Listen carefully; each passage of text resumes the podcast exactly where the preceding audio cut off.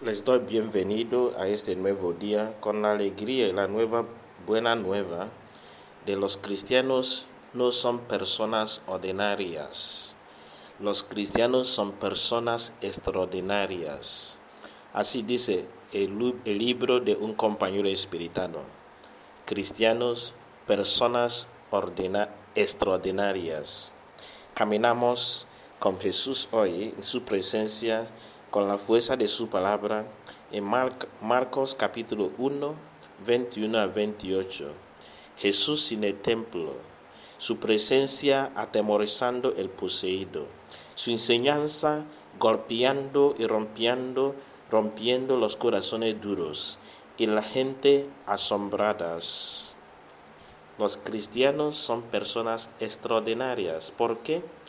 En cada lugar y momento llevan en sí mismos el templo de Dios, son templos de Dios, llevan el Espíritu de Dios en ellos.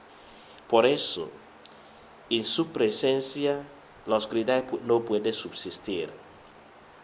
En la presencia de un cristiano, el maldad no puede quedar sin molestia. En la presencia de un cristiano, la mentira, la impureza, la injusticia no puede quedar tapados.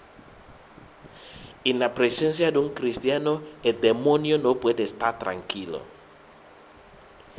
Con la palabra y la presencia de un cristiano, la frialdad en el corazón, la indiferencia no puede seguir igual.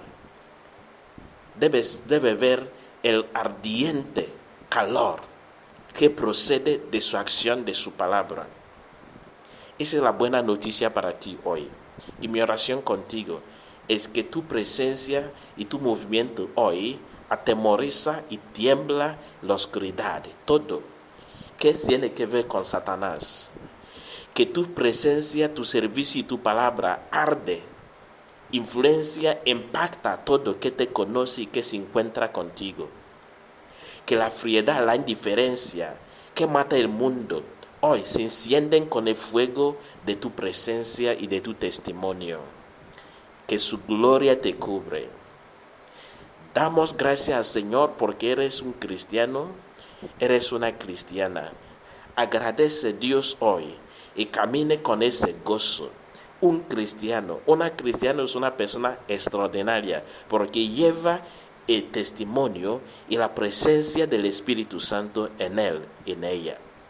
Bendito sea Dios, bendito sea su santo nombre, bendito sea Espíritu Santo. Dios te bendiga hoy. En el nombre del Padre y del Hijo y del Espíritu Santo. Amén.